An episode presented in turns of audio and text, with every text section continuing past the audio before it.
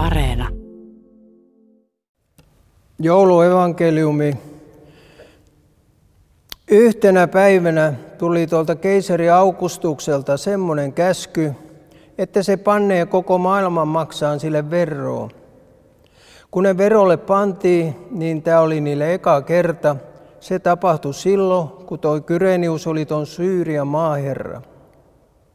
Kun kaikki alkoi menneen verolle ilmoittautuu, niin ne menikin jokainen omaan kaupunkiinsa. Siksi tuo Joosefkin lähti tuonne Galileaan ylös menneen tuonne Juureaan, Raavirin kaupunkiin. Sen nimi oli toi Betlehemmi.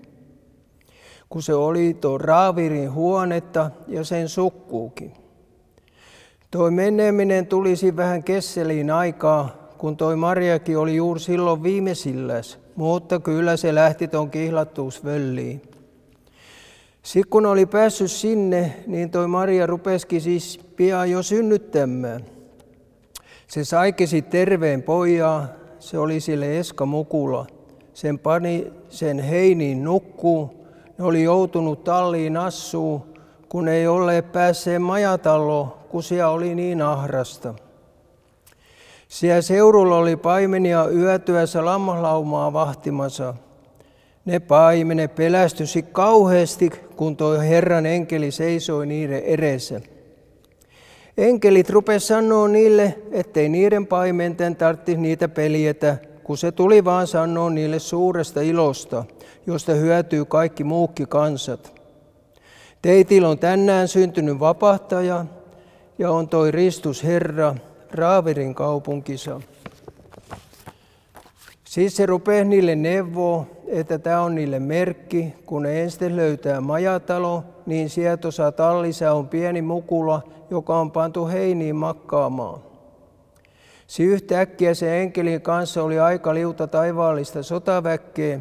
Ne ylisti Jumalaa ja rupesi sanoa, kunnia Jumalalle tuonne korkealle ja että ihmiset maassa oli sovus keskenäs, ketä kohtaan hältä hyvää piisaa kyllä.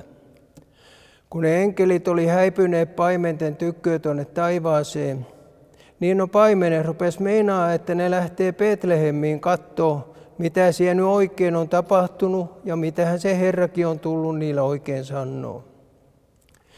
Ne lähtivätkin vähän äkkiä sinne menneen ja löysivätkin tuon Maria, Joosefi ja sen mukana sen mukulan heinissä makkaamassa. Kun ne oli nyt tänne osanneet ja huomanneet tämän kaikki toreeksi, niin ne rupesi kovaa ääneen muillekin selvittämään, mitä tuosta mukulasta oli niille tultu kertoa. Ketä oli siellä kuulemassa, niin ihmettelisi lujaa niiden paimenten puheita – Toi Mariakin pisti kaikki nämä jutut tarkkaan mielees ja siis se rupesi niitä jälkeenkin hunteeramaan. Sitten kun ne paimenet alkoi pallaan takaisin työhänsä, käännäsi lujaa kiitti ja ylisti Jumalaa kaikesta holjasta, mitä ne oli saanut kokkeen. Siitä ne oli kans mielisäs, kun kaikki se oli näistä toteutunut, mistä niille oli tultu puhua. Risto Jokinen, miten sinun mielestä murre taipuu jouluevankeliumiin?